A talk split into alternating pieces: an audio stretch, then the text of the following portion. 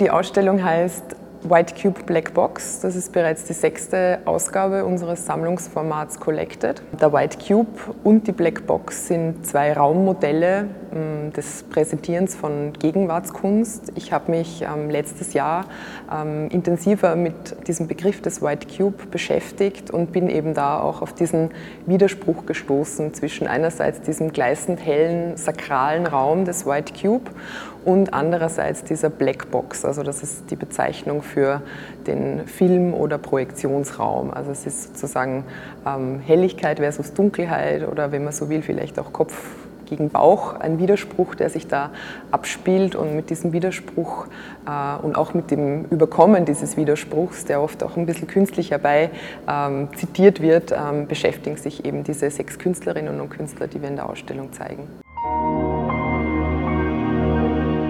Diese Arbeit ist entstanden 2016 on Radar Hocus Pocus Dazzle Go. In dieser Arbeit möchte ich dem Betrachter die Möglichkeit geben, sich mit dem Hintergrund zu verschmelzen, ähm, in Anlehnung vor allem in der heutigen Zeit, äh, wo wir durch die ganzen Social Media, Facebook, Instagram, ähm, immer mehr äh, in der Öffentlichkeit stehen und der Mensch immer gläserner wird, eben mit dem sehr clownesken, ähm, rombastischen Rompenanzug. Und der Betrachter soll sich diesen dann selbst anziehen und dann erst in der Interaktion mit dem Kunstwerk zum Kunstwerk werden.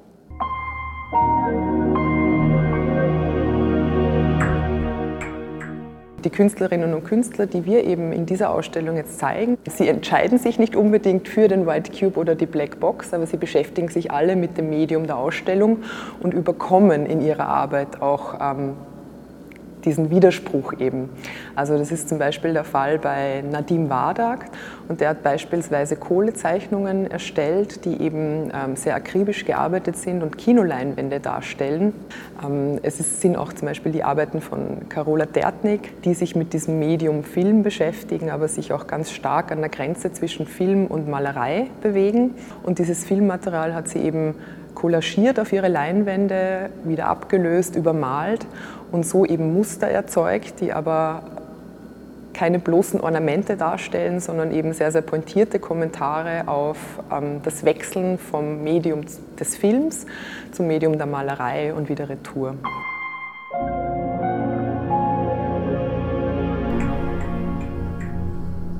Ein anderer Künstler, den wir zeigen in der Ausstellung, ist Markus Schienwald, der sich auch seit vielen Jahren in seiner Arbeit überhaupt mit dem Medium Ausstellung beschäftigt und ähm, bei Markus Schinwald ist es eben äh, sehr oft der Fall, gerade in der Malerei, dass er eben auf Flohmärkten oder am Sekundärmarkt ähm, historische Porträts ähm, sucht und findet, die dann analysiert und mit prothesenähnlichen Gegenständen übermalt. Und in dem Fall jetzt von ähm, der Arbeit Emma, die wir in der Ausstellung zeigen, ähm, hat er eben die Wand, auf der dieses kleinformatige Gemälde präsentiert wird, gleich mitorganisiert in Form eines Museumsmaskottchens.